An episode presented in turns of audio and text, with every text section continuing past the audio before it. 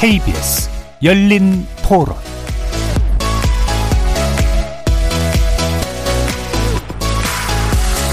안녕하십니까. KBS 열린 토론 정준희입니다.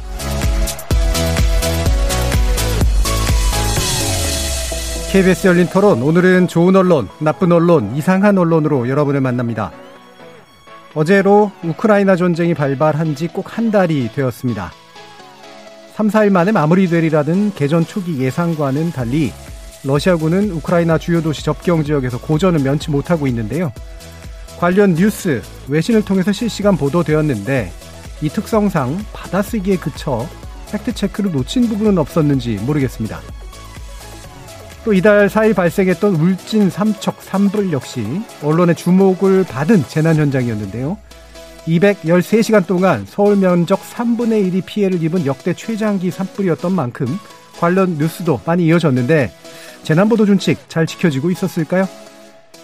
청와대 집무실 이전 논란 등 윤석열 당선자와 대통령직 인수위 활동 관련 뉴스가 연일 주요 뉴스 장면으로 다뤄지고 있는데 충돌이나 정멸 대결이라는 제목도 여러 눈에 띕니다. 혹여 언론이 정권 이양기 정치권의 갈등을 부추기고 있는 건 아닐지 우려되는 대목인데요. 주요 이슈들에 관련해서 언론 보도 행태, 논논논 패널들의 눈으로 자세히 분석해 보겠습니다. 자, 이제 새로운 정부, 디지털 미디어 혁신부 등의 신설 논의가 가시화되고 있는데요. 이어지는 2부에서 미디어 관련 통합부처 신설이 정말 필요한 일인지, 이 논의 과정에서 놓쳐서는 안 될 부분들은 또 무엇일지 꼼꼼히 짚어보겠습니다. KBS 열린 토론은 여러분이 주인공입니다. 문자로 참여하실 분은 샵 9730으로 의견 남겨주십시오. 단문은 50원, 장문은 100원의 정보 이용료가 붙습니다. KBS 모바일 콩 그리고 유튜브를 통해서도 무료로 참여하실 수 있고요. 일라디오 이제 콩을 통해서는 보이는 라디오로도 만나실 수 있습니다. 시민 논객 여러분의 뜨거운 참여 기다리겠습니다. KBS 열린 토론 지금부터 출발합니다. 살아있습니다. 토론이 살아있습니다. 살아있는 토론, KBS 열린 토론. 토론은 라디오가 진짜입니다. 진짜 토론, KBS 열린 토론.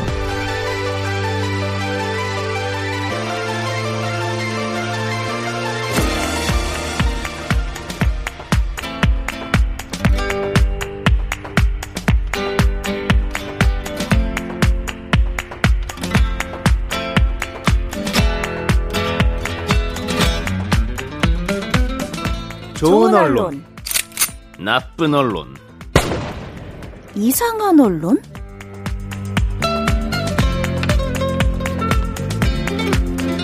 오늘 함께 해주시는 세 분의 전문가 소개하기입니다. 이정훈 신한대 리나시타 교양대학 교수 나오셨습니다. 안녕하십니까. 언론인권센터 정책위원이신 정미정 박사 함께 하셨습니다.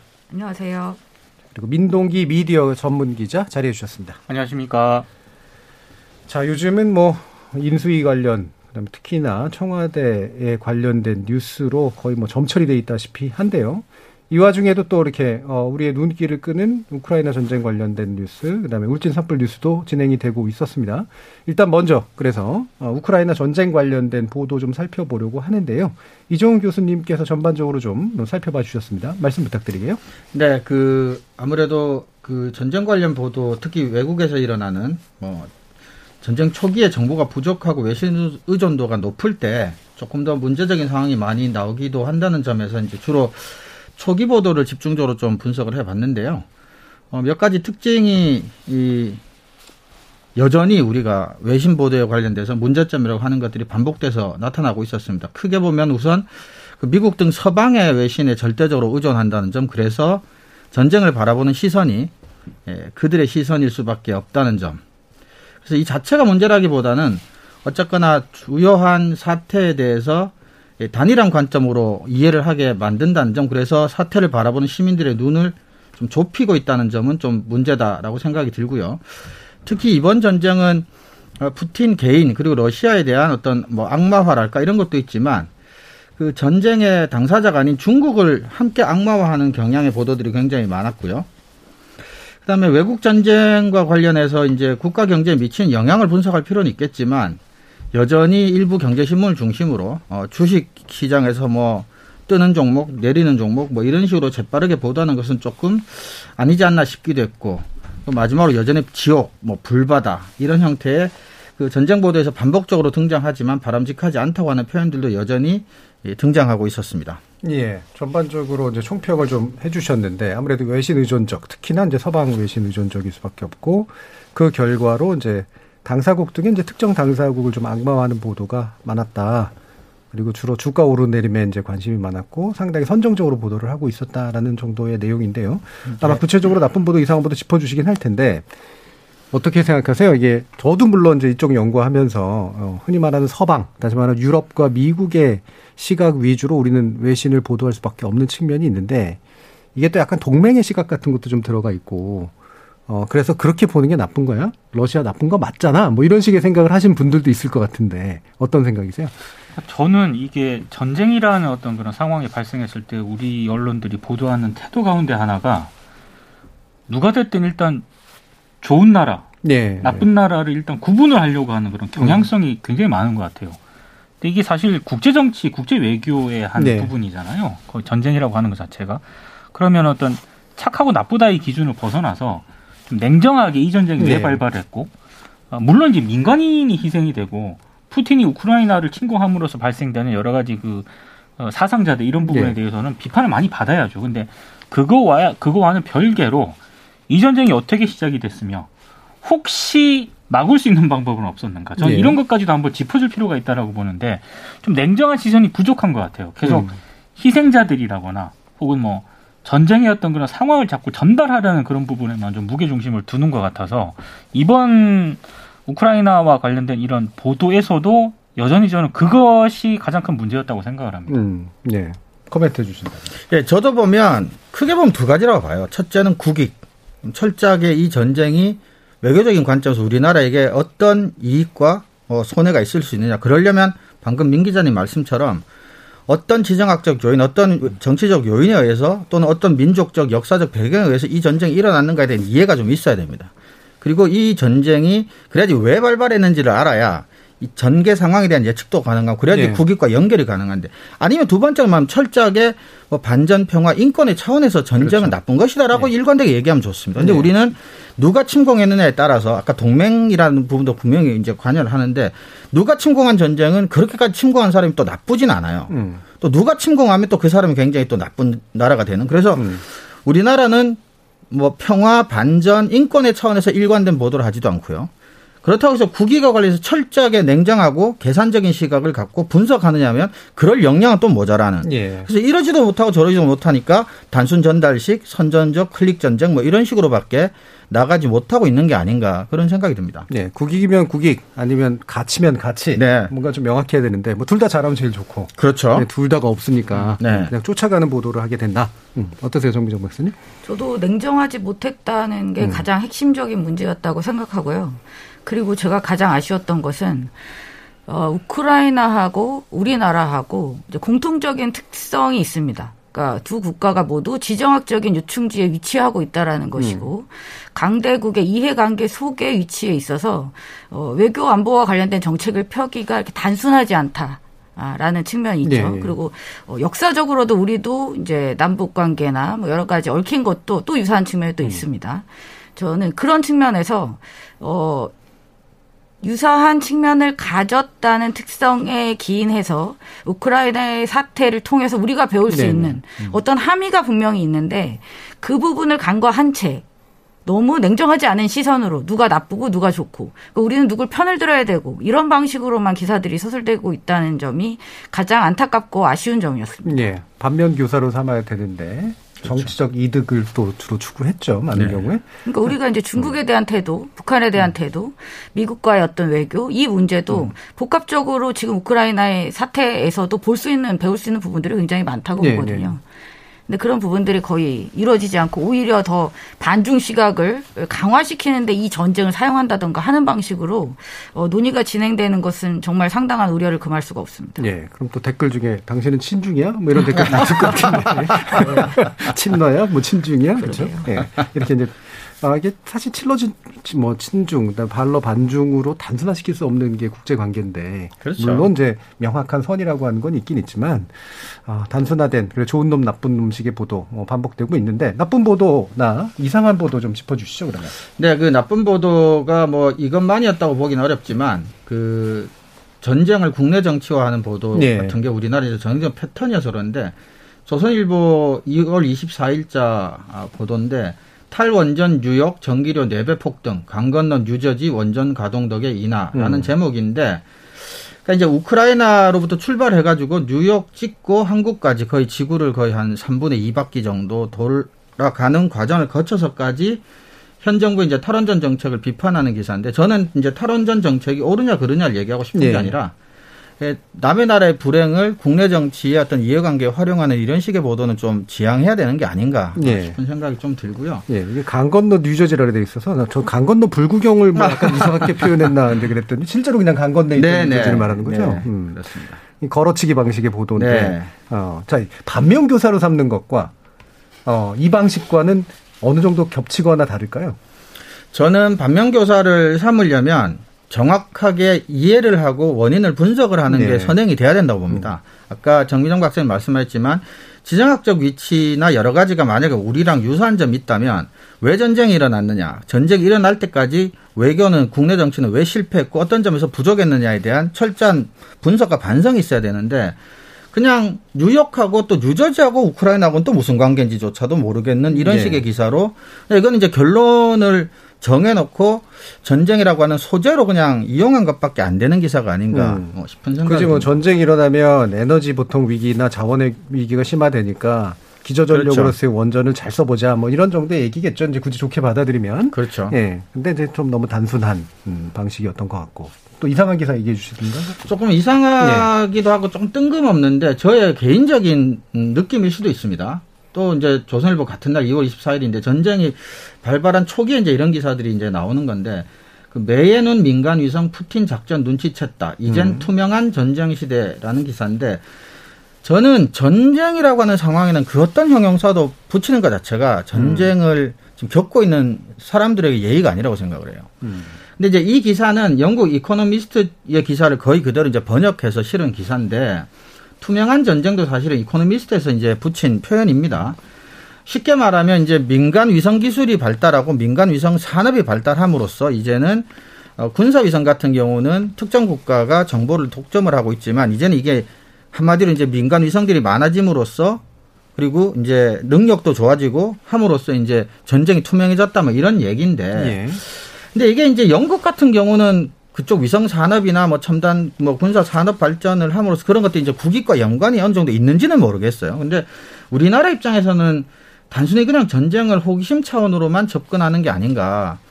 그리고 제가 조금 전에도 말씀드렸지만 이 기사를 좀 보면 약간 이 게임하는 것 같은 네네네. 느낌도 좀 들어요. 접근하는 방식이. 네네네.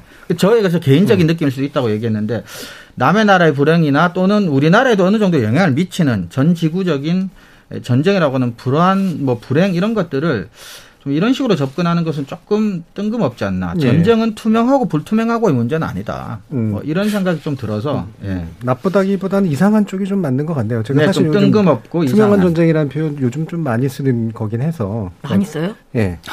무슨 의미예요, 투명하다는? 그러니까 정보 독점, 그러니까 전형적으로 전쟁이라는 거는 군 당국이나 당사국들 사이에 정보 독점이 이루어지는 영역인데 그러다 보니까 정보 왜곡이나 조작이 많이 일어난다. 요즘 소셜 미디어라든가 이런 이제 다양한 커뮤니케이션 수단이 발달해서 거의 개방돼서 이게 눈에 다 보이는 전쟁이 되기 때문에 전쟁 수행도 되게 어렵고 그다음에 함부로 숨기지도 못한다. 이제 이런 얘기를 이제 많이 하죠. 자, 그럼 좋은 보도. 소개해 주죠. 네, 좋은 보도는 지금 우리가 이야기했던 것과 관련된 보도들입니다. 두 가지 유형인데요. 하나는 전쟁의 원인, 배경에 대한 어떤 심층 보도들. 하나는 이제 국민일보 2월 24일자에 우크라이나는 한 뿌리 인식, 친서방 나토 편입 불용 의지라는 기사 하나고요. 네. 또 하나는 이제 경향신문의 2월 26일자 우크라이나 분열이 전쟁 불러 판 키운 미국 얻는 것 많다. 이 두 기사인데 국민일보 기사는 취재 기사고요. 네. 경향신문은 전문가 인터뷰 기사입니다. 두 기사 모두 상대적으로 조금은 낯설 수도 있고 지리적으로도 이제 먼 나라지만 우크라이나에 대한 이해 그리고 왜 러시아와 우크라이나가 이렇게 전쟁에 치달을 수밖에 없었는가에 대한 역사적인 근원, 맥락, 그리고 외교적인 어떤 네. 이해 이런 것들을 좀 높여줄 수 있는 기사였습니다. 네. 또 다른 기사는? 또 다른 기사는 대부분의 언론들이 러시아와 푸틴을 이제 악마화하는 와중에 러시아 국민 모두가 악마는 아닐 거라는 건 상식적인 그렇죠. 생각이잖아요. 그런 점에서 러시아를 단순화시켜서 악마화하지 않고 러시아 국민들도 다른 생각을 하는 국민들도 있다는 걸 보여주는 기사로서 세계일보 2월 24일자에 이제 전쟁 반대 러시아 젊은 층 중심으로 반전 목소리 나와라는 건데 우리가 우크라이나가 이제 피해고 러시아는 무조건 가해고 이렇게 해서 이제 이분법적으로 단순화시켜서 바라볼 필요는 없지 않나. 그리고 러시아 안에서 반대한 목소리도 지지해 줌으로써 갖는 반전의 효과나 전쟁 네. 억제시키는 효과도 분명히 저는 있다고 봅니다. 네, 이 세계보도가 아까 이제 처음에 정리해 주신 그 나쁜 보도들을 정확히 뒤집는 그런 보도들이네요. 네. 복잡한 사항들을 잘 분석해서 이야기해 주고 나름의 관점이 있고 또 단순 악마화를 하지 않는 그런 방식의 보도들이었습니다. 이런 보도들 많이 좀 접하면 좋을 것 같네요. 자, 오늘 이슈가 좀 여러 개 있어서 바로 좀 넘어가죠. 울진 삼척 산불 관련은 정미정 박사님이 맡아주셨습니다. 총평해 네, 주시면. 제가 한번 찾아봤는데요. 예. 참 이게 다른 일반적인 기사들하고는 좀 평가하기가 좀 일단 어렵습니다. 그러니까 울진의 이 산불 화재 관련한 보도는 적지는 않았어요. 일단 예. 적지는 않았습니다. 꾸준히 보도가 이어졌고 그러니까 너무 가물어서 지금 못 끄고 있다. 어디까지 간신히 막아내고 있다. 내일이 위기다. 뭐 이러한 방식으로 아흘레 동안 계속 이제 기사들이 계속됐는데요. 제가 총평을 한마디로 말씀을 드린다면 우리 언론은 울진 산불 관련해서 관심이 별로 없었다. 별로 없었다. 네, 저는 그렇게 보고 있습니다. 네. 왜 별로 없었던 것 같아요? 그 이유는 꾸준히 산불 중계를 하는 식의 보도가 계속 있었지만 그로 인한 그러니까 산불의 원인에 대해서 집중적으로 탐구하지 않았고 그다음에 산불이 난 이후의 피해 에 대해서 역시 집중적으로 취재하지 않았고 여기서 피해라고 하는 것은 이제 나무 산림의 어떤 피해도 있고 거기 동물들의 어떤 피해도 있고 그다음에 거기 살고 있는 어떤 주민들 네. 그다음에 그로 인한 어떤 인프라에 대한 피해 이런 것들이 있을 텐데요. 이런 것들을 구체적으로 살펴보는 기사는 거의 찾아보기가 힘들었습니다. 그리고 산불이 꺼진 다음에도 지금도 그 피해를 어떻게 복구할 것인가 그다음에 그렇게 망가진 일상, 그다음에 힘들어하는 그 피해를 입은 주민들에 대한 관심 이런 것들을 찾아볼 수조차도 없었습니다. 예, 제가 짐작컨대는 이게 이제 장사가 잘 되려면 잘 될 수도 있는 이른바 그렇죠. 이제 그런 이슈긴 한데 이게 또 하루 이틀이면 장사가 좀 짭짤한데 오래 지속되면은 사실 마라톤 중계처럼 좀 어려운 측면들이 있잖아요. 전개 상황이 막 달라지고 그러지 않으니까. 근데 이제 치명적이었던 건 예. 대선하고 그렇죠. 이게 직전에 예. 맞물리면서 아무래도 관심이 이제 선거 쪽으로 많이 쏠렸다는 네, 측면도 있습니다. 근데 그럼에도 불구하고 이게 이제 재난의 수준으로 굉장히 사이즈가 컸기 때문에 관심을 안 가질 수는 없었거든요. 그러다 보니까 그냥 구색 맞추기 식으로 이제 몇 개를 계속 보내기는 하되. 깊이 있는 관심이나 네. 그러니까 예전에 재난보도 준칙에 어긋난 굉장히 나쁜 보도들 있잖아요. 그런 식으로 갈 여력도 없었던 거예요. 네. 제가 볼 때는 그렇습니다. 이게 이제 그 KBS처럼 이제 재난보도를 이제 어떤 의무로 하는 그런 방송사는 이제 당연히 해야 되고 관심도 있을 수밖에 없고 더 잘하려고 노력을 하게 되는데 속보성 방송 같은 경우에는 이제 나름대로 관심인데 신문은 구색 가축이라 할 수밖에 없는 측면도 있는 것 같아요. 그렇죠. 사실 신문 같은 경우에는 속보성이라든가 정보 전달 면에서는 큰 어떤 의미는 저는 없다고 네. 보거든요. 이런 재난이 그렇죠. 발생했을 시 그렇다라고 한다면은 지금 정부가 어떤 부분을 좀 보완해야 될 부분이 있는가, 혹은 문제점이 뭔가 이런 거를 약간 모니터링하는 그런 차원에서라도 네, 네. 정책적으로 그런 부분들을 좀 재원할 수 있는 기능을 해야 된다라고 저는 보거든요. 그게 이제 재난 보도에서 방송과 차별성을 가지는 신문의 네. 역할이라고 생각을 하는데 사실은. 저도 이제 뉴스를 매일 체크를 해봤지만 신문에 나오는 어떤 그런 내용들은 대부분 방송에서 전날 다뤘던 내용의 반복 수준이었습니다. 네, 그러니까 네. 큰 의미는 없었다라고 보기 때문에 사실 기자협회 재난보도 준칙에도 취재의 어떤 그런 사후 모니터링 보도라든가 이런 거를 해서 보완해야 할 점이 뭔가 이런 부분들을 하도록 이렇게 규정을 하고 있습니다. 대부분 안 하죠. 네. 거기서 이제 문제가 발생하는 것 같아요. 그렇죠. 사실 옛날에는 그래도 매체가 적었을 때는 신문이 또 그런 역할을 하긴 했었으니까 네. 파견도 보내고 그러잖아요. 근데 요즘은 수도권에 다 집중돼 있는 이제 신문사들은 방송은 보내더라도 사실은 보낼 만한 돈이나 여력이나 뭐 이런 게 확실히 좀 떨어진 측면들은 분명히 있는 것 같아요. 네. 네. 자, 그러면 정민정 박사님께서 그래도 나름대로 꼽아주신 보도를 보면. 네, 기사 두 개를 가져왔는데요. 하나는 MBC 뉴스데스크 기사입니다. 3월 14일이고요. 기후변화가 키운 산불, 현실이 된 기후재난이라는 뉴스입니다. 그러니까 이 뉴스에서 다루고 있는 것은 그거죠. 산불의 원인은 어쨌든 사람 때문이다. 사람 때문에 산불이 났다. 근데 그 산불이 왜 이렇게 계속 커지고 네. 또 자주 발생하고 그다음에 잘 안 꺼질까. 피해가 계속 커지니까 그 이유가 이제 기후변화에서 그 이유를 이제 찾고 있는 것입니다. 네. 그래서 그 기후변화, 그러니까 눈이나 비가 안 와서 땅이 말랐기 때문에 타들어갈 수밖에 없다는 거죠. 예를 들어 눈이 많이 오고 비가 많이 왔으면 흙이 이 수분을 가지고 그렇죠. 있기 때문에 불이 나도 어느 정도 번지지 않게 하는 이제 역할을 할 수 있다. 그런데 이런 일이 발생할 수밖에 없는 것은 그러니까 기후변화에서 원인을 찾을 수 있다. 그리고 이것은 결코 올해 갑자기 발생한 현상이 아니다라는 것을 다양한 인터뷰와 취재를 통해서 밝히고 있었습니다. 예, 예. 되게 반가운 기사였고요. 그리고 또 하나 가져온 건 이제 한겨레의 기사인데요. 이건 3월 12일자입니다. 요렇게 바싹 마른 꼴 처음. 22년 내 최대 산불. 기후 역습의 시작. 예. 그래서 이거는 90이 넘은 어떤 할머니의 인터뷰로 어허. 시작을 해요. 평생 이렇게 비가 안 오는 적은 없었다. 그러면서 이제 산림청의 뭐 이런 정보들이 어쨌든 이 비가 안 온 거 말고요. 이런 가물었던 뭐 이런 네. 것들에 대한 정보들이 계속 제기가 되고 결국은 건조하기 때문에 이 기후 때문에 산불이 피해가 커졌을 수밖에 없다. 라는 이야기를 펼치고 있습니다. 예. 이제 상당히 길게 그다음에 어떤 통계 자료를 잘 활용해서 산불의 증가, 그다음 피해 규모의 확대 뭐 이런 것들을 잘 설명하고 있었습니다. 예. 제가 이 두 기사를 선정한 이유는 어쨌든 상황이 마무리된 이후에 정말 그 근본적인 원인을 찾으려는 구체적인 노력을 적극적으로 펼치고 있었고 그렇다면 이후에 우리가 이러한 재난을 막기 위해서 어떤 부분을 중심적으로 적극적으로 나서야 하는지에 대한 제기를 할 수 있어서 좋았다고 생각했습니다. 예, 사실 뭐 이게 근본적으로 기후 문제인 건 확실히 맞고 우리나라뿐만 아니라 뭐 호주 산불이라든가 이런 데도 미국 산불 이런 게 다 이제 같은 이유 때문에 나타나니까 그리고 요즘 들어서 훨씬 더 많이 나타나고 이게 좀 보면은 이게 나무가 타고 생명이 죽는 것도 굉장히 좀 슬픈 일이지만 이게 우리나라가 조림을 굉장히 열심히 하는 나라잖아요. 그렇죠. 이 한 방에 사실은 그쵸. 날아가는 거라 복구하기도 엄청나게 어렵고 전 늘 궁금했던 게 우리 인간이 적어도 한국 정도 되는 규모에 되는 나라에서 이렇게 아주 넓지는 않으니까 이런 정도의 반복이 되면 뭔가 좀 그래도 기본 대책은 좀 있지 않을까 이런 생각을 했는데 그냥. 뭐 있긴 있겠죠. 근데 소방이나 이제 그것도 이제 왜 중앙에서 이제 뭐 예전보다 나아진 거는 소방이 이제 국가 관리 체계가 되니까 그냥 그래도 좀 나아진 면이 좀 있었고 지역에서 뭔가 기구들이 조금 늘어난 건 정도는 있었는데 확실히 역부족이라는 생각이 좀 들긴 하더라고요. 사실 저는 개인적으로 좀 이게 어떻게 보면 좋은 보도 나쁜 보도 이런 걸 떠나가지고요. 계속 이게 대형 산불이라든가 이런 게 해마다 발생을 하잖아요. 이 대형 산불을 진화하는데 물론 공무원들이라든가 이런 분들이 많이 이제 진화 작업에 동원이 되지만 주로 험하고 굳은 일을 하는 분들은 산불 특수진화대 그렇죠. 분들이거든요. 그런데 이 특수진화대 분들의 처우라든가 노동조건과 관련해서는 이미 강원도 고선에서 산불이 한번 크게 났을 때 산불이 날 때마다 제기가 됩니다. 네. 이 처우 개선해야 된다고. 처우 개선 됐느냐? 거의 안 되고 있습니다. 네. 제대로.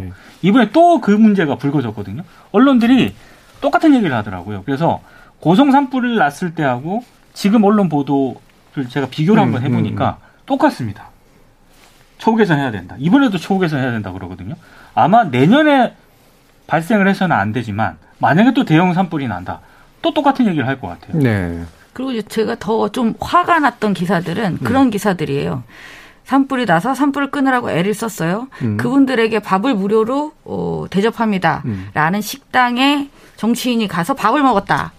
이 기사가 너무 많아요. 네, 네. 그렇죠. 차라리 근원적인 문제를 해결하려고 해야지 거기 가서 정치인이 가서 밥을 먹은 게 뭐 그렇게 칭찬할 일이랍니까? 네, 또 갔는데 안 갔다더라. 또 이러면서 그렇죠. 또 이제 반대 대마국으로 펼치기도 하고. 근데 이런 산불, 태풍 같은 자연재해 재난 보도의 가장 중요한 기능은 저는 이제 대비, 대피에 필요한 정보를 신속하고 정확하게 제공해 주는 게 저는 1차적이라고 보거든요.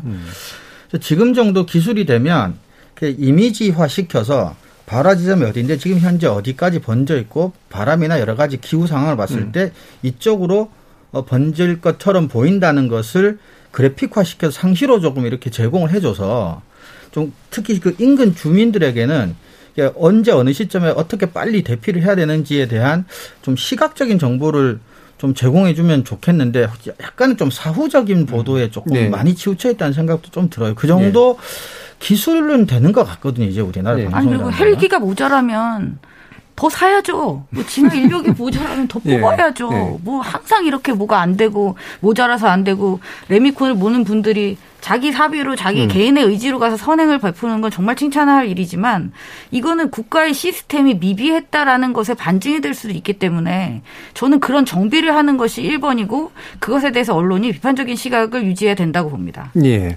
사실 이정훈 교수님 지적하신 부분 예전부터도 이제 많이 지적돼서 이번에는 KBS 보도가 좀 그런 측면들이 좀 있었어요. 그래서 그래픽을 해서 키우고 줄이고 그러면서 이게 어디로 퍼져나갈 것인가라든가 이런 거. 불씨가 튀어가지고 이제 옮겨지는 경우 많으니까. 그렇죠. KBS가 그래도 그동안 노력은 하고 있었구나라고 하는 것들을 좀 보긴 볼 수 있었는데, 궁극적으로 사실, 우리가 재난 부분에 맨날 얘기를 하지만 그래도 소방관 국가직화한 거 정도. 그렇죠. 예, 그렇죠. 그것도 사실은 여러 가지 문제들이 좀 있었지만 그것 빼고는 실제로 나아지고 있는 부분들 찾기가 참 어렵잖아요. 지역자치단체하고의 문제도 있고 그래서 그렇죠. 우리가 2부에서 얘기하겠지만 이게 정부가 또 바뀌면 더 그러지 않을까라는 그런 생각이 좀 들어서 약간 좀 우려가 되기도 합니다.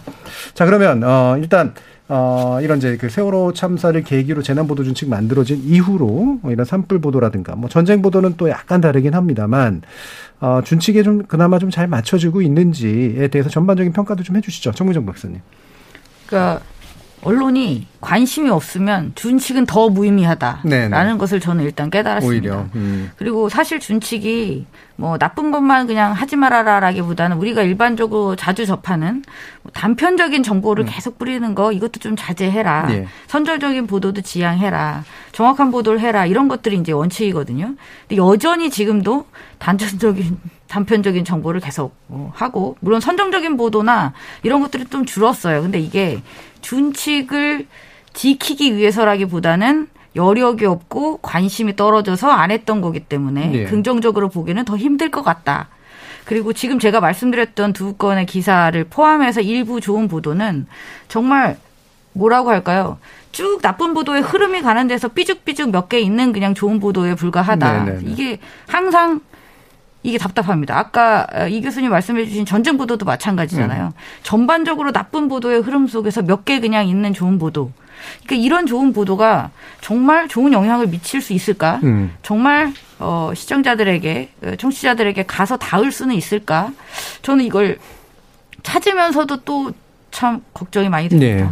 이게 뭐 예전보다 좀 나아진 면도 일부는 있는데 뭐 KBS 재난보도 같은 그런 케이스나 이런 것처럼 이런 얘기들 많이 하잖아요. 그러니까 이런 미디어 비평 프로그램이나 이런 게 기자들을 좀 악마화하고 그 좋은 성과들을 지나치게 폄하하면서 괜찮은 사례들을 전파시키지 못하고 있다라는 게 이제 반비판으로 나오는데 우리가 한 1년 이상 이걸 해봤는데 매번 나오는 게 이제 이거죠. 실제로 되게 적어요. 네. 좋은 보도가. 찾기가 너무 힘듭니다. 나쁜 바다, 보도의 바다 안에서 찾아야 되는 섬 같은 건데 그러면 독자들이나 시청자들은 어떻게 느끼겠냐. 그러니까요. 그렇죠? 그러니까 직관적으로 느낄 수밖에 없기 때문에 다 나쁘다라고 네. 봐도 사실은 거의 무방한 상태처럼 되니까. 그리고 사실 안타깝습니다. 비판도요. 네. 그 재난보도 준칙에 보면은 여기 보면 사후조치라는 조항이 있거든요. 여기 보면 이 준칙 제정에 참여했거나 준칙에 동의하는 언론사의 특정 기사나 보도가 준칙을 어겼다고 판단될 경우에는 심의기구별로 적절한 제재 조치를 취한다. 이렇게 규정이 되어 있습니다. 각사의 심의기구? 그렇습니다. 네. 어떤 식으로든 제재 조치의 필요성을 언급을 하고 있거든요. 네. 근데 하고 있느냐는 얘기죠. 안 하니까 열린 토론에서 이렇게 비판을 그렇죠. 하는 것 같습니다. 대부분의 언론사는 안 하죠. 그나마 네. 공영방송 정도나 뭐 지상파나 뭐 이런 데들이 좀 작동하는 정도인 것 같은데. 자, 이정훈 교수님. 저는 이런 각종 보도준칙 얘기할 때 제일 힘이 빠져요. 네. 작년에도 우리가 그 언론중재법 개정 과정에서 뭐 자율 규제를 하겠다라는 얘기가 나오는데 네. 근데 사실 제가 전문 학자로서 쭉 우리나라는 보도준칙은 상당히 잘 돼 있는 나라예요. 잘 돼 있어요. 준칙은 문제가 안 돼요. 네. 그 왜 자율 규제를 하겠다는 말이 자주 나오는 것 자체가 지금 그게 자율 규제 전혀 되지 않고 있다는 가장 큰 반증이거든요. 네.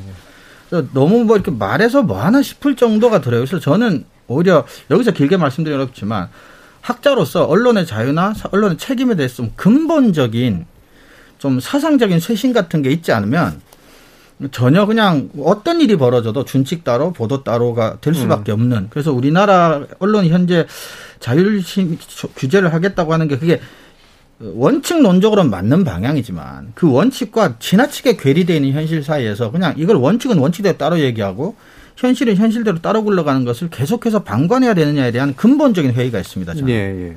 이게 저도 이제 이런 관련된 연구를 해보면 몇몇 유명한 언론사들 있잖아요. 해외. 거기 보도준칙 먼저 이렇게 쭉 보면서 오, 잘 돼 있네. 그러면서 이게 실제로 적용되나 하면은 적용되거든요. 그래서 안 된 사례들에 대한 또 사례집들이 나오니까. 근데 우리는 아마 외국에서 연구를 하면 잘 돼 있네? 라고까지만 하고 이제 그렇죠. 적용이 되나 하면 완전히 다른 것들을 분명히 발견할 텐데 아까 심의 얘기도 하셨지만 그래도 지상파나 공영방송은 좀 이게 좀 작동은 하는 편인데 가끔씩은 또 이게 본질적이지 않은 방식으로 적용되는 경우도 많더라고요. 내부 뭐 일종의 권력 투쟁이라든가 그렇죠. 누군가를 끌어내리기 위한 수단으로 써버리는 그런 경우들도 좀 있어서 그것도 좀 안타까운 일이 아닌가 싶습니다. 자, 그럼 주제 바꿔서 자, 우리가 이제 원래는 이거 가지고 40분 내내 할 수도 있었는데 일부러 좀 줄였습니다. 너무 네. 많아서. 자, 당선자 관련 보도, 인수위 관련 보도. 민동 기자님 맡아주셨죠? 안 해도 될 것 같은데. 안 해도 될 것 같습니다. 이거 여러 얘기를 할 수 있는데요. 일단 예. 좀 문제가 있는 보도 위주로 먼저 설명을 예, 예. 드리면은 이른바 먹방 보도가 굉장히 좀 논란이 네. 됐잖아요. 그래서 완전 트렌드입니다. 요즘에. 제가 어지간해서는 이건 그냥 넘어가려고 그랬는데 예. 먹방 보도의 맨 끝을 한번 보여준 기사를 예. 하나, 예를 하나 가지고 왔습니다. 이 매체만 보도를 했다는 건 아니고요. 예를 하나 가지고 왔는데 아시아경제가 3월 22일자에 보도한 내용인데 제목이 대식가 윤석열, 식사정치, 양념갈비 먹고 디저트는 민트초코. 그러니까 어딜 가서 뭘 먹었다, 메뉴가 뭐였다, 네. 그 식당이 어디다, 심지어 그 식당의 주인도 인터뷰를 하고 이런 것까지는 다 괜찮았는데 네. 이 아시아경제 기사를 제가 가져온 이유는 이제 디저트까지 등장을 했다는 그 이유 때문에. 일부러 민트초코를 대죠. 그렇습니다. 젊은 층에 좀 어필하기 위해서. 그래서 뭐 주변 상권 살리고 시민소통이라는 그런 부제까지 있는데 이게 이렇게까지 의미 부여할 일은 아니라는 생각이 드는데 예, 예. 좀 심하다라는 생각이 좀 들어가지고요. 제가 좀 이런 보도는 이제 좀 지양을 해야 될 것 같은데 그 뒤로도 한동안 계속 나왔다는 게 또 문제인 것 같습니다. 지양 절대 안 될 것 같은데. 네. 원래 이제 당선자가 나오면 사실 한의문 기간도 일부 있고 사실 이른바 미담 기사 같은 거. 미담 기사로 동종 보도를 좀 채우는 그런 경향이 그렇죠. 일부는 있잖아요. 근데 요번에는 보면 한의문 기간도 되게 짧거나 없을 것 같긴 한데 이 먹방 보도는 아주 새로운 트렌드를 창출한 예. 것 같습니다. 예. 예. 자, 뭐 이거 아주 비평할 거리는 아닌 것 같고요. 네. 네. 너무 하지 말자니까 조금 질이 예. 났습니다. 불편하게도. 청와대 집무실 이전 관련 전반적인 보도 양상 또 말씀 주시죠. 일단 기본적으로 청와대 집무실 이전과 당선자의 청와대 집무실 이전과 관련해서는 흔히 말하는 정치적 성향이라든가 진보 보수 이런 성향을 불문하고 비판적인 논조의 보도가 상당히 많긴 했습니다. 특히 초기에 좀 있었죠. 그렇습니다. 네. 초기에 많긴 했는데 그럼에도 불구하고 우리 언론의 고질적인 어떤 그런 문제점이 이번에도 좀 드러났다고 저는 생각을 하는데 가장 큰 문제는 이걸 흔히 말하는 대결 양상으로 보도하는 네네. 경향이 굉장히 강해요. 그러니까 언론사 자체적으로 이 집무실 이전이 타당한지 설득력이 있는지 혹은 공론화 과정을 제대로 거쳤는지 이런 등등을 통해서 문제점을 짚어주고 그럼 이런 부분에 있어서 이건 좀 아닌 것 같다. 비판을 하고 저는 이렇게 하면 된다라고 네, 생각을 하거든요. 네. 근데 언론들의 보도 행태가 처음에는 비판적으로 접근을 하다가 좀 며칠이 지나니까 이제는 지금 문재인 정부의 입장 그리고 지금 민주당의 입장, 그리고 지금 당선자의 입장, 네. 그리고 국민의힘의 입장. 이게 대결 양상으로 보도를 하는 겁니다. 그러니까 이렇게 보면은, 어떻게 보면은 이 자체가 타당성이 있는지를 언론사가 자체적으로 판단하는 게 아니고 이게 일종의 정치 권력 간의 흔히 말하는 요즘 전가의 보도처럼 모든 언론들의 제목이 붙고 있는데 신구 세력의 갈등. 네. 이런 식으로 보도를 하거든요. 이 보도 행태에 대해서는 상당히 좀 유감입니다. 저는. 예. 그럼 신구 권력의 갈등으로 볼 만한 요소는 없다 이렇게 보세요? 아니면 어느 정도 있다고 보세요? 어느 정도는 있겠지만 예. 기본적으로 대통령 집무실 이전이 가지고 있는 이게 굉장히 큰 사안이지 않습니까? 그러려면 뭐 방송에서도 이제 몇몇 패널들이 그 얘기를 하는데 저도 비슷한 생각이거든요. 저도 집 이사하는데 최소 두세 달은 네. 계획을 잡고 이사를 합니다. 근데 지금 대통령 집무실 이전하는 그런 문제인데 처음에 공약은 광화문이라고 했다가 어느 순간부터 갑자기 용산으로 바뀐 거지 않습니까? 그렇다라고 한다면은 최소한의 공론화 과정을 저는 거치는 게 필요하다라고 보거든요. 이렇게 거쳤느냐, 그다음에 타당성은 있느냐, 예산은 어떻게 할 거냐, 법적인 문제는 없느냐, 이런 거를 저는 충분히 언론사가 따져볼 수 있는 그런 능력을 가지고 있다고 보거든요. 그런데 예. 그걸 안 하더라고요. 예. 일부 언론만 제외하고. 그러니까 이게 핵심은 분명히 저는 1차적으로 우선순위는 현실성과 타당성을 따져주는 데 있다고 봐요. 언론의 기능은. 네. 그다음에 이거를 뭐 같이 하면서 이른바 신구 권력의 충돌 양상이 있다면 저는 여기서도 누가 잘못했는지의 부분에 대해서 확실한 가치 판단을 좀 내려줘야 된다고 생각을 하거든요. 네. 이를테면 현 정부가 잘못했다면 뭐가 문제인 건지, 또는 새 정부가 지나치게 무리하게 밀어붙이는 측면이 있다면 또 뭐가 문제인 건지, 이거를 뭐 다 다뤄서 양쪽의 균형도 맞출 수 있지만 저는 딱 눈에 보면은 어느 정도는 가치 방향이 보일 것 같은데 네. 이게 그러지 않잖아요. 예. 초반에는 좀 그랬습니다. 예, 예. 초반에는 이 문제를 들고 나왔을 때 심지어 뭐 조선일보 같은 경우에는 일부 선임 기자가 광해군까지 끌어들였거든요. 네네네. 네. 그러니까 이게 굉장히 무리한 어떤 그런 거. 추진이라는 식으로 비판을 했는데. 그 뒤부터는 이상하게 또 양비론 비슷하게 네. 이게 정쟁화시키는 보도로 갔기 때문에 저는 이거는 우리 언론의 고질적인 병폐일 수도 있긴 합니다만 좀 다르게 보면은 당선자에 대한 어떤 호의적인 어떤 그런 시각 이런 게 밑바탕에 깔려 있는 게 아닌가. 그러니까 사실 사안 자체가 정확하게 시시비비를 가려야 될 그런 부분인데 그거를 언론인들의 표현에 따르면. 떠오르는 어떤 그런 권력에 대해서 어느 정도 호의적인 시선이 좀 깔려 있는 게 아닌가 이렇게도 의심을 하고 있습니다. 예. 자, 이게 참 대선의 연장인 것 같아 버려졌어요 네. 지금. 예. 그러다 보니까 이제 그게 아예 이제 현실로 적용이 돼서 우리나라가 반쪽 났다, 두 동강 났다 또 이런 얘기들 많이 나오는데 정미정 박사님. 어떻게 네, 저는 말하고 싶지 않으세요? 아닙니다. 저의 일인 것을요. 그래서 이제 그런 생각이 많이 들어요. 저널리즘의 퀄리티가 떨어지면서 이게 비평의 수준도 같이 떨어질 수밖에 없구나라는 그렇죠. 생각이 듭니다. 왜냐하면 우리가 다루어야 되는 대상이 수준이 너무 떨어지다 보니까 우리는 어쨌든 그걸 끌고 와서 이야기를 해야 되잖아요. 네. 그러니까 말을 하면서 이 얘기를 해야 되나? 정말 이걸 우리가 이렇게 앉아서 이렇게 품을 들여서 해야 되나라는 그런 생각이 이제 많이 들 뿐입니다. 저는 그렇지. 토론을 진행합니다. 네. 심심한 위로를. 네. 그리고 저는 이제 선거보다 심의를 하면서 그 생각을 되게 많이 했어요. 그러니까 일반 보도하고는 약간 다를 수는 있겠습니다만, 비판적인 분석 기사는 무조건 심의 대상에 올라옵니다. 네. 예. 이게 오히려 따옴표를 짜서 아까 기자님이 말씀하신 대로 이쪽 입장, 그것도 따옴표로만 딱딱딱딱 하면 이거는 완벽히 균형 잡힌 기사예요. 근데 어떤 특정 입장을 놓고 자, 이것은 너무 무리가 있다. 왜냐하면 조목조목 분석을 해요. 이거는 심의규정 위반이래요. 그렇죠. 깊이가 있으면 그래서 오히려. 왜? 그랬더니 반론을 충분히 담고 있지 않다. 예. 아니 여기 반론이 이게 그러니까 말이 안 되는 이런 그 논쟁이 벌어지게 됩니다. 그러니까 이제 그렇게 될 수밖에 없는 것도 이해하지 못하는 바는 아니지만 그러니까 기사들의 기본적인 퀄리티가 떨어지다 보니까 그걸 가지고 논의하는 이 모든 수준이 같이 내려간다는 것.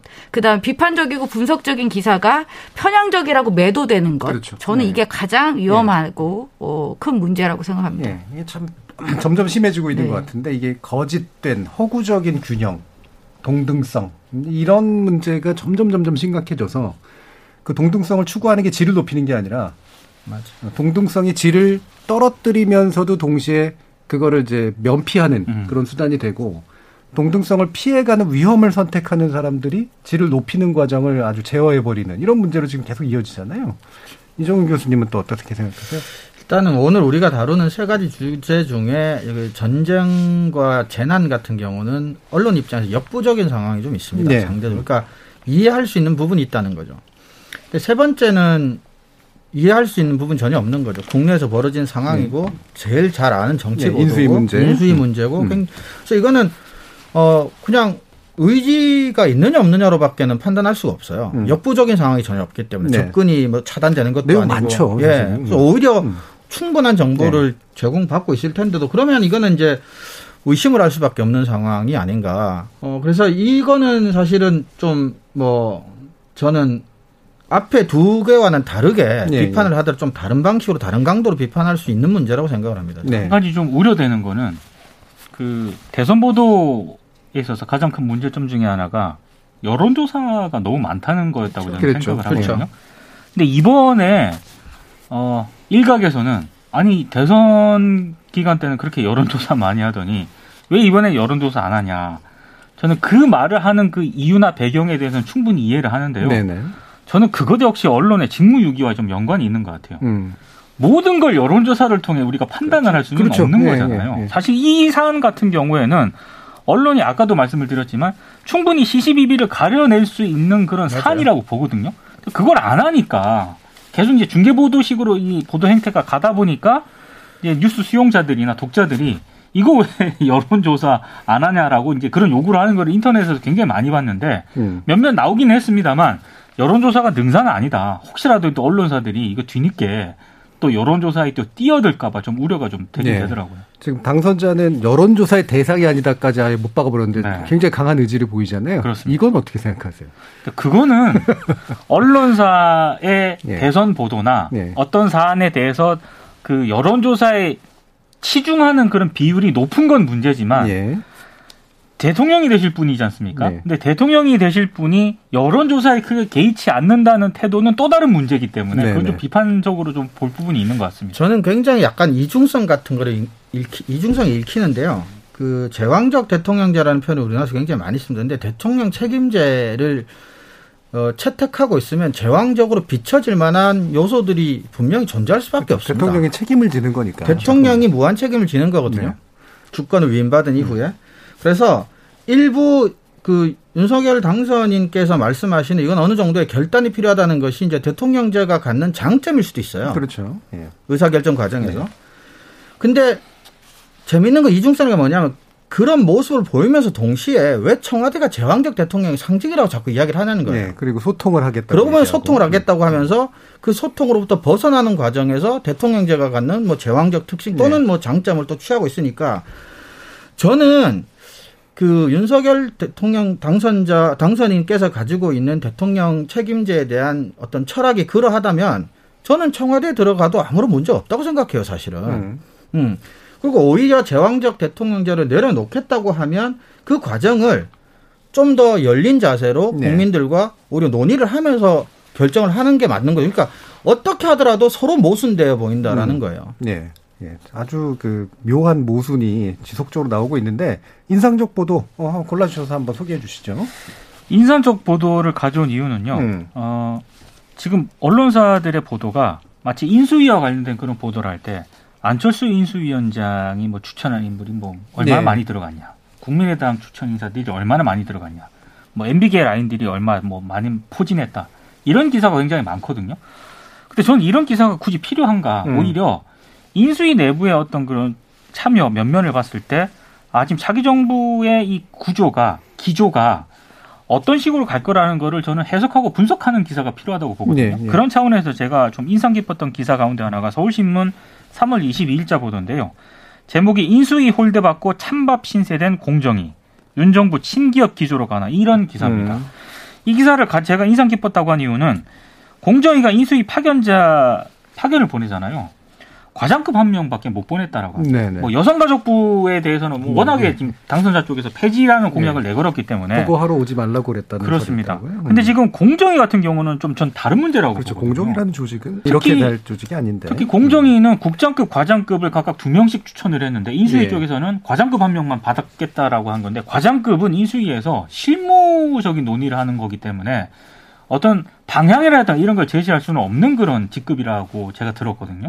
그렇다라고 한다면은 공정위의 어떤 그런 기조 자체가 상당히 좀 축소될 수밖에 없다. 이런 부분에 있어서 제가 높이 평가했던 그런 부분이고 또 하나는 높이 평가했다는 건 문제를 제일 짚었다는 나름 이제 독자들이 궁금해할 만한 그런 부분들, 관심을 기울일 만한 그런 부분들에 대해서 설명을 해줬다는 그런 차원이고요. 또 하나는 경향신문이 3월 21일자에 보도한 내용인데 제목이 환경단체, 용산공원 윤석열 임기 중 개원 불가능. 이 같은 경우에는 미군기지 반환 시점과 맞물려서 뭐 토지오염 정화 문제라든가 이런 게 여전히 해결되지 않았기 때문에 저는 이 환경단체가 이 문제를 어떻게 바라보느냐를 소개하는 게 굉장히 중요하다라고 보거든요. 그렇죠. 사실 환경단체 이 부분 계속 붙잡고 있던 이슈라서 지속적으로 문제를 제기를 해왔기 때문에 이 부분에 대해서 왜 언론들이 제대로 주목을 안 할까라고 생각을 하고 있던 차에 경향신문이 이걸 딱 제대로 짚었기 때문에 정작 이게 정말 필요한 어떤 그런 기사라고 생각을 해서 좀 인상 깊은 기사로 가져왔습니다. 인상 깊은 좋은 기사였네요 보니까. 네, 둘 다. 자, 뭐 여기에 대해서 할 얘기들은 많으시겠지만 일부러 줄이도록 하겠습니다. 네. 예, 세 가지 이슈나 우리가 많이 다뤄봤고요. 이 정도면은 충분히 좀 포괄해주지 않았나 싶은데, 자, 일부에서는 이렇게 이제 최근에 중요한 보도들에 관련된 내용도 전반적으로 이제 전담해서 한번 평가를 해봤고요. 이어지는 2부에서는 이제 윤석열 정부의 언론 내지 미디어 정책에 관련된 이야기 한번 나눠보도록 하겠습니다. 여러분은 KBS 열린 토론과 함께하고 계십니다.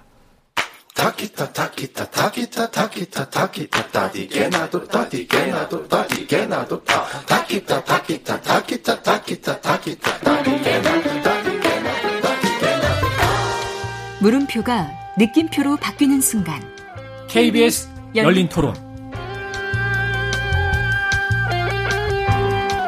KBS 열린 토론, 좋은 언론, 나쁜 언론, 이상한 언론. 2부에서는 언론인권센터 정책위원이신 정미정 박사, 민동기 미디어 전문기자, 신한대 리나시타 교양대학 이종훈 교수 이렇게 세 분과 함께 미디어 정책 관련돼서도 특히나 부처에 관련된 이야기를 좀 나눠볼까 하는데요. 사실은 시간을 좀 더 할애할까 그러다가 일부러 적게 했습니다. 아직 나온 게 별로 없었기 때문에 그래서 우리가 이른바 내피셜로 얘기할 수는 없는 거고. 그렇죠. 그래서 일단은 배경적인 이야기를 좀 해보죠.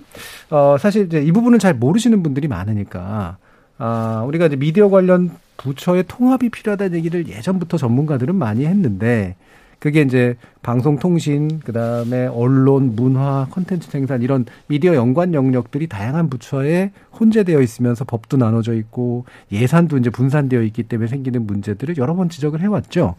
자, 이 부분에 대해서 나름대로 이제 통합에 관련된 이야기들은 공약 안에서 일부 좀 나오긴 했었고요. 이거를 담당하시는 또 이제 전문가나 학자가 또 그런 쪽의 지향을 가지고 계신 분이기 때문에 어느 정도는 좀 들여다볼 필요가 있는 것 같습니다. 자, 여기에 대해서 정미정 박사님부터 한번 좀 지적해 주시죠. 네, 지금 미디어 관련 규제나 진흥을 담당하는 부처는 문화체육관광부, 과학기술정보통신부, 방송통신위원회 정도로 되어 있습니다. 네, 큰 부처가 한 3개 있죠. 큰 부처가 있고, 근데 그 외에도 또 이제 뭐 공정거래위원회도 어느 정도 이렇게 연관이 돼 있다고 또 볼 수가 있고요. 네. 근데 뭐 시장에서의 거래 문제를 공정위에서 어느 정도 하는 것은 나중에 부처 간에 어떤 협의를 통해서 해결할 수 있는 문제니까 주로 이제 메인 부처는 그 3개입니다. 그래서 기존의 미디어 업계에서도, 그다음에 학계에서도, 그다음에 정부에서도 이쪽이 이제 관심이 많았죠. 이 부처들을 어떻게 해서 통합해서 시너지를 낼 수 있는 방향으로.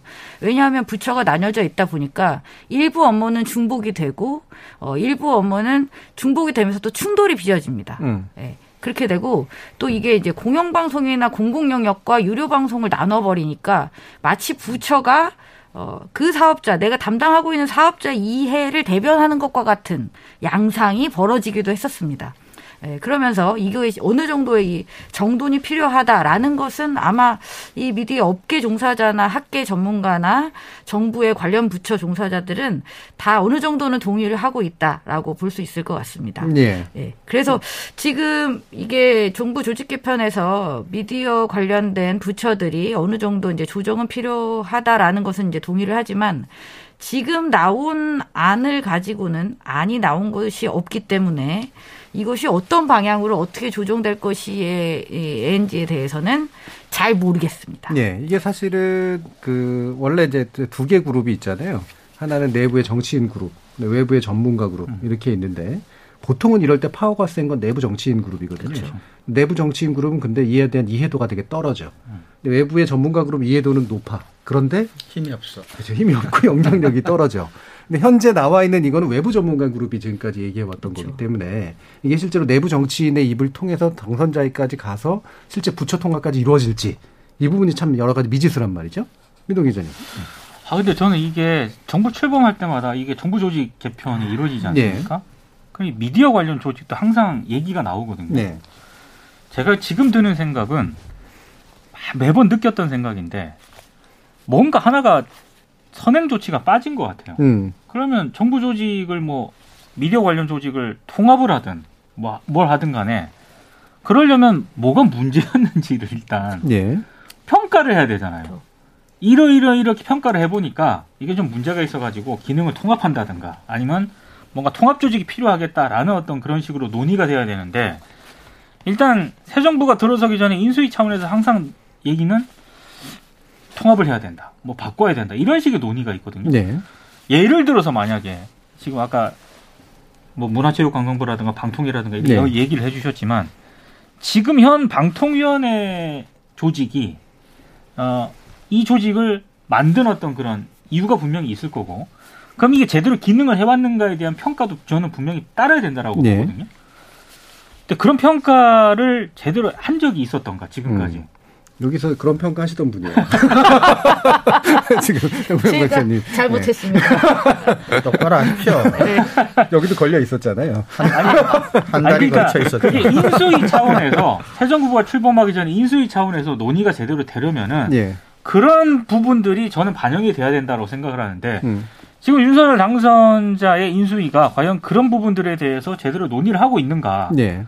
제대로 지금 의사소통을 하고 있는가에 대해서는 저는 솔직히 모르겠습니다. 네. 그래서 조직을 뭐 단일화하고 이런 걸 떠나서 일단 평가가 선행이 돼야 되는데 그 평가가 네. 선행되지 않고 있는 게 가장 큰 문제인 네. 것 같아요. 그 평가라는 게 이제 뭐 전문가나 학자들 집단에선 있었지만 실제로 정책을 추진하고 집행할 사람들의 머릿속에 들어가 그렇죠. 있는가, 이제 이 부분이겠죠. 사실 이게 문제의 출발점은 이명박 정부였단 말이에요. 그렇습니다. 예, 원래 이제 방송위원회를 이제 방통위 체제로 바꾸는 거. 물론 그 기반은 이제 노무현 정부 때 마련이 돼 있었지만, 방통위 체제를 출범시키면서 이제 문체부하고의 이제 약간의 이제 중첩 관계가 형성이 됐다가, 이 방통위 외형 만들어서 어떻게 추진하려고 했던지는 나중에 보면 드러났죠. 결국 종편 만드는 거로 드러났는데, 그리고 나서 이제 박근혜 정부가 들어서면서 쪼갰단 말이에요, 다시. 네. 예, 그러니까 정보통신 쪽을 떼가지고 과학기술하고 이제 붙이면서 이때 또 창조과학부를 만들면서 미래창조과학부, 예, 미래창조과학부 네. 거기서 또 이제 또 한 번 꼬여버렸기 때문에 이거를 이제 문재인 정부 때 다시 꽤 맞출 거냐 말 거냐의 문제가 있다가 그렇죠. 이제 인수위 없이 출범했기 때문에 그냥 넘어가게 되는, 그리고 그 당시 이제 국회 구조가 이렇게 또 이렇게 유리한 구조는 아니었었기 때문에 그냥 있던 거 가지고 해버리는 그런 상황이 펼쳐지게 된 게, 현재 그러면 이제 할 수 있느냐? 근데 사실 이 부분은 현재 당선자가 상당히 역점을 들여서 밀어붙이지 않으면 현재 국회 구조에서는 사실 또 만약에 반대를 하면 쉽지는 않거든요. 그렇죠. 네, 그렇게 이제 정치적으로도 유리한 환경은 아닌 것 같은데 과연 의지가 있을까? 사실 그런 게 좀 궁금해요. 어떠세요, 이정우 교수님?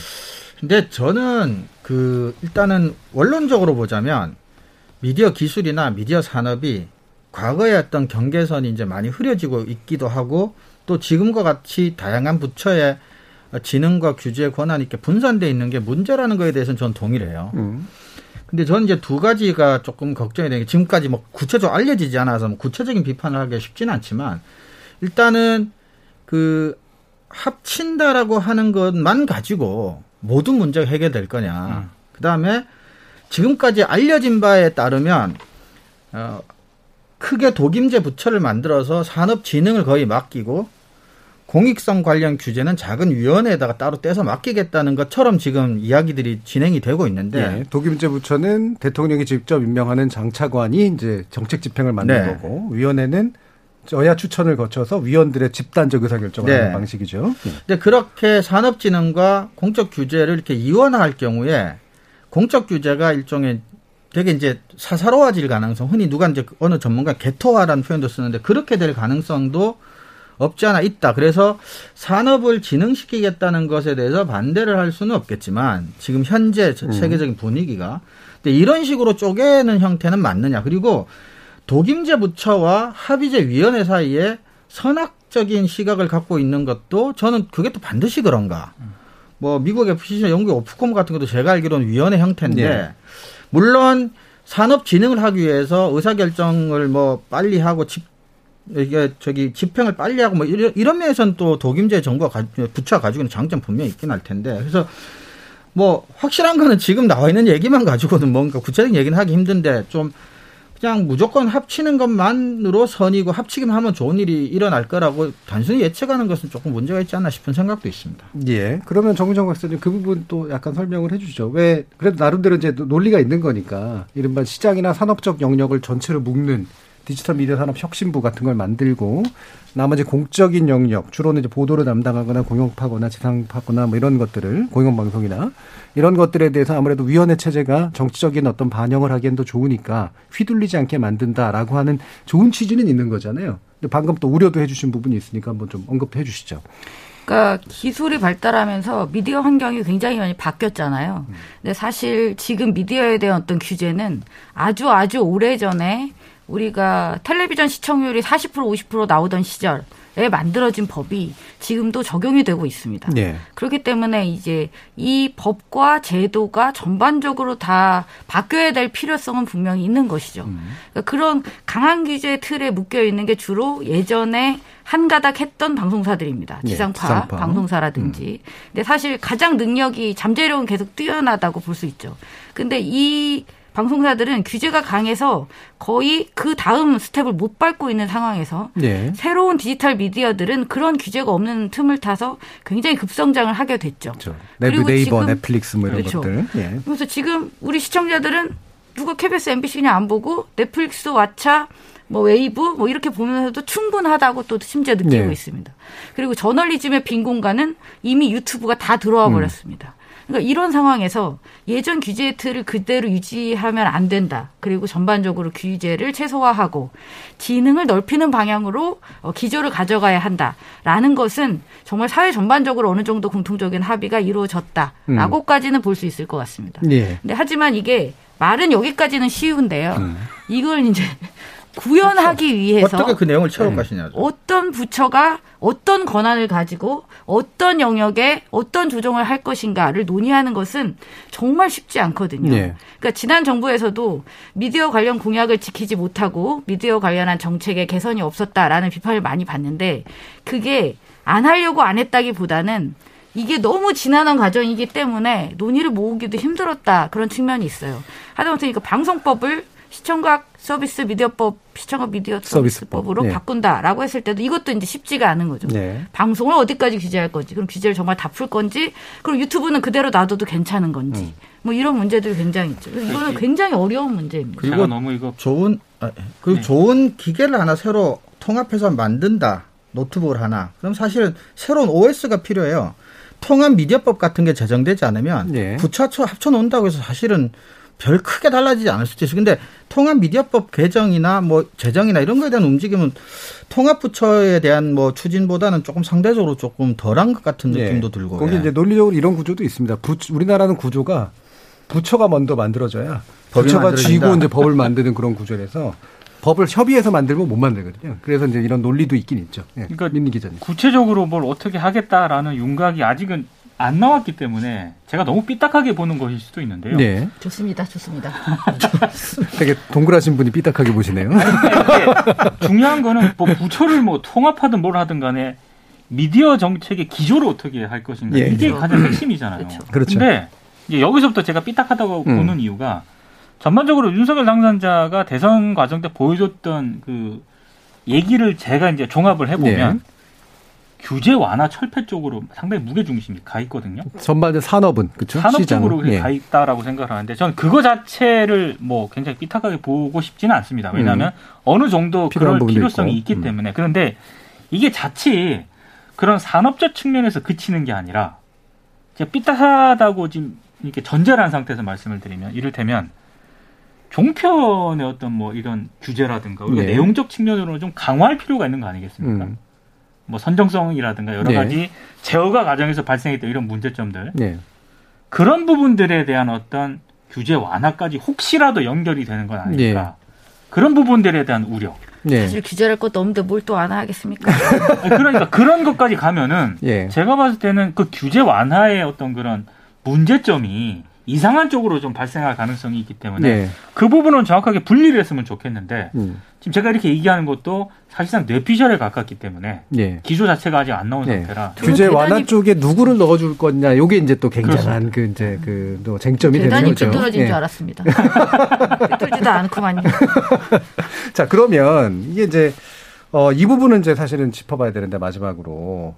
사실 오케이 이제 지금 디지털 미디어 혁신부나 이런 걸 통해서 나름대로 미디어 연관 부처를 통합해가지고 약간의 규제 완화를 거치면서 산업적인 활력을 높이겠다. 대신 산업보다는 공공성이 중요한 분야를 위원회 체계 안으로 이제 흡수를 해가지고 현재도 방통위가 물론 담당하고 있긴 합니다만 여기서 뭔가 이제 별도로 관리하는 공공성을 강화하는 체계로 하겠다. 이게 이제 형식적으로는 맞는데 문제는 뭐냐면 이 공영방송이나 지상파나 여기에 뭐 종편도 사실은 들어갈 필요가 있고 보도 전문 채널도 들어가고 이래야 될 텐데 여기들에 대해서 공영성을 강화한다라든가 공공성을 강화하는 건 독립성, 자율성 플러스 뭐 먹고 살 수 있는 어떤 나름대로의 재원 구조, 그다음에 사회적 책임성 이런 게 이제 한꺼번에 패키지로 이제 가야 되는 거잖아요. 그렇죠.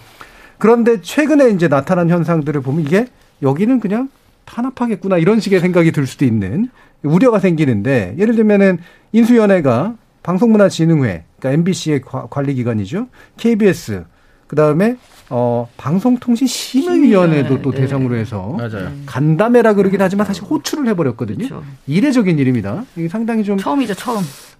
문제시에서 봐야 될 필요가 있는 건데 어떻게 느끼세요? 아주 불길하게 느낍니다. 아주 불길하게. 그렇죠. 상당히 불길한 징조입니다. 네, 네. 아주. 그러니까 저는 미디어 정책을 하는 데 있어서 이렇게 어떻게 보면 이렇게 그 다음에 해도 될 거 말고 중심되는 모토 하나는 딱 있어야 된다고 봅니다. 예를 들면 미디어 영역에서 공공 영역의 확충이라든지 예. 강화라든지 이런 것들이 전 중요하다고 보는데 이 분은 아예 그런 언급을 안 했을 뿐더러 공영방송의 공정성을 자꾸 가지고 이제 언급을 한 적이 있고 예. 예.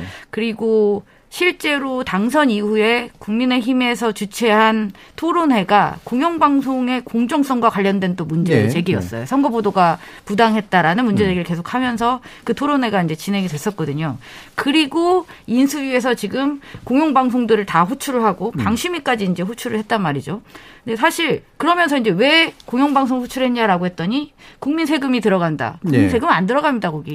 그렇죠. 수신료 세금을 구별 못하는 것 같아요. 그러니까 국민 세금이 어디 들어간다 국민 세금이 들어간다. 네. 방문진은 한 푼도 안 들어가고. 네. 국민 세금이 안 들어가니까 그러면 안 가도 되겠네라고 네. 저는 생각하고 있습니다. 그러니까 이게 이제 되게 심각한 문제인 게 인수위원회는 결국은 정부 부처를 관리하는 데잖아요. 그러니까 정부 부처 방통이나 과기정통부나 문화체육관광부는 당연히 파견해야 되고 호출도 해야 되고 이래야 되는데 물론 간담회라고 약간 흐려버리긴 했습니다만 이게 이제 독자 기구거든요. 그러니까 아무리 출자를 한 이제 공공기관이라고 하더라도 게다가 또 언론사란 말이에요. 이거를 부르는 것도 상당히 심각한 문제일 뿐더러 방송통신심의위원회는 전 정말 이해가 안 가거든요. 방송통신심의위원회가 민간기구라고 하는 사실을 모르나? 이게 방통위가 이제 물론 우회해가지고 관리하는 체계이긴 하지만 근데 방심이 부른 이유 뻔하잖아요. 그러니까 부른 이유가 이제 몇 가지가 나왔는데 당신들이 뭐 특정 언론사나 특정 프로그램이 편향된 것을 제대로 관리하지 못하고 방치했기 때문에 생긴 문제가 크다. 이건 이제 사실은 따지려고 이제 부르는 거란 말이에요. 아니 솔직히 EBS는 안 부르지 않습니까? 예. MBC랑 KBS 이렇게 부르지 않습니까? 보도 기능 없으니까 그럼, 이제 안 그러면 이제 수상한 게 딱 더 확실히 구체화되는 거죠. EBS는 의문의 1패입니까? 그럼? 근데 사실 다행입니다. 인수위가 업무를 인수인계 한다는 거는 본인들이 자기 정부를 구성하는 데 있어서 필요한 어떤 그 부분들을 업무 차원에서 인수인계를 하는 그렇죠. 거지 않습니까? 근데 지금 방금 말씀하신 방문진이나 이런 쪽은 방통심의위원회나 이런 쪽은 인수위 업무와는 아무런 관련이 없습니다. 네. 아까 정기정 박사님도 말씀을 하셨지만 그 앞서 국민의힘이 국회에서 주관했던 그런 토론에 네. 거기 제 이름도 나왔더라고요. 근데 이제 그런 부분들과 연관해서 봤을 때 상당히 좀 국민의힘이라든가 지금 당선자 쪽에서 봤을 때 불편했던 그런 언론사들이라든가 네. 불편했던 네. 언론 기관들에 대해서 간담회를 빙자한 사실상의 압박성 성격이 저는 있다고 보거든요. 그래서 제 개인적인 생각으로는 가능하면 거기에 응하지 않는 게 좋지 않을까. 네, 응하지 않는 게 맞죠. 네. 네. 근데 물론 이제 응하지 않으면 더 큰 일이 생길까 봐 이제 우려하시는 분들도 생길지 모르겠는데. 더 큰 일이 뭘까요? 마치 이제 여기서 부르어서 협상하면 나름대로 좀 협상의 과정에서 좀 세게 이제 탄압이 안 들어올 수도 있게 만들 수 있지 않을까라는 기대가 있을 수도 있어요. 그런 방법을 네. 해야 할까요? 택해야 할까요? 아니라고 생각을 합니다. 그러니까 이게 원칙적으로 잘못됐다라고 하는 걸 명확하게 하는 것이 사실은 굉장히 필요하죠. 이렇게 하면은 사실 한국 언론재단도 불러야 되고. 맞습니다. 예. 네. 아니 그래서 오늘 또 기사가 떴잖아요. 전파진흥협회도 불러야 되고. 이제 다 부르기도 했대요. 그거 보셨어요? 방송통신 관련 협회, 언론현업단체 다 불러서 미디어 ICT 업계 릴레이 간담회를 추진하겠다. 저는 네. 새롭게 몇몇 그 기관이나 이런 데만 부르는 거에 따른 어떤 비판 여론이 비등하니까. 일종의 물타기. 그런 비난을 의식한 저는 제스처라고 보는데. 다 그런데요. IPTV협회, 케이블TV협회, TV호쇼. 근데 문제가 지적이 되면 안 하는 형태로 해결해야지 더 많이 부르는 형태로 해결하는 게 해결입니까? 근데 뭐 이럴 수는 있어요. 이제 물타기라고 제가 표현하는 게 이게 이제 뭐 정부 부처 같은 걸 새로 만들려니까 이해관계자들이나 공공기관들이나 이런 데들로부터 해서 일종의 뭐 협치를 하겠다라고 하는 취지를 만약에 가지고 있다면 이해할 만한 요소들은 있거든요. 근데 지금 다른 데서 인수위에서 이제 뭔가 부르고 지금 챙겨야 될 일들이 엄청나게 많을 텐데 부처 자체를 조종하는 것만으로 엄청날 텐데. 아니 아까 공정위는 뭐 한 명? 예. 과장급 한 명입니다. 근데 이 간담회는 다 부른다고요? 그래서 이 부분도 되게 좀 불투명한 그런 상태인데 자꾸 의혹의 눈초리를 좀 거둘 수 없는 그런 상태가 분명히 좀 있고 애초에 형식 자체가 좀 상당히 좀 잘못됐다. 방송통신심의위원회 이런 데는 정말로 외압을 행사하거나 예산으로도 뭔가 쥐고 흔들면 안 되는 그런 조직들인데 가급적 인수위와는 거리를 둬야 되는 그렇죠. 거리를 둬야 되는 조직입니다. 예. 네. 자 그러면 이게 결과적으로 이정우 교수님 네. 지금 어떻게 했으면 좋겠어요?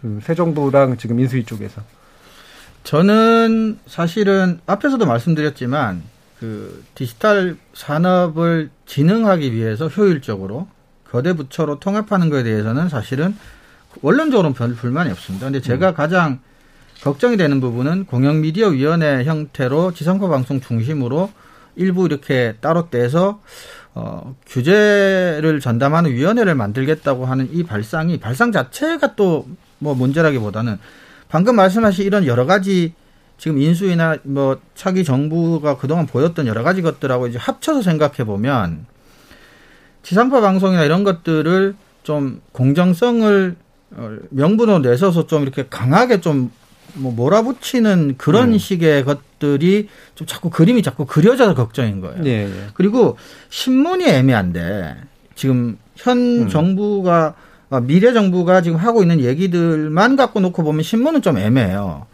근데 신문이 이제 메이저 신문들이랑 종편이랑 이제 뭐 같은 기업이라고 사실은 봐야 되는데 이제 묘하게 이런 쪽으로는 조금 느슨해질 확률도 있어 보이고 네. 지상파는 조금 공영방송은 조금 강하게 좀 밀어붙일 것 같기도 하고 그러면서 공영방송은 제대로 그러면 지능도 못 받고 공정성을 이유로 편향성 내용 가지고 이제 규제만 자꾸 이렇게 하는 이런 모양새가 혹시 된다면 제가 개인적으로 보기엔 최악인 것 같고요.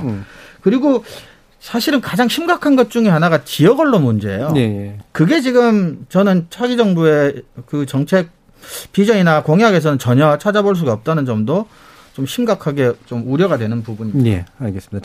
지난주에 이제 사실 이 부분 좀 간단하게 다뤘었는데 오늘은 약간 더 본격적으로 다뤄봤고요. 앞으로 또 인수위에서 구체적으로 전개되는 과정, 그다음에 실제 간담회가 뭘 취지로 해서 어떻게 진행하고 있는지도 한번 지켜보면서 다다음 주쯤에는 좀 더 윤곽이 드러나면 좀 더 구체적인 내용 다뤄볼 수 있지 않을까 싶습니다. 자, KBS 열린 토론 금요일 코너 논논논은 이것으로 그럼 모두 마무리하겠습니다. 오늘 함께해 주신 민동기 기자님, 정미정 박사님, 그리고 이종훈 교수님 세 분 모두 수고하셨습니다. 감사합니다. 감사합니다.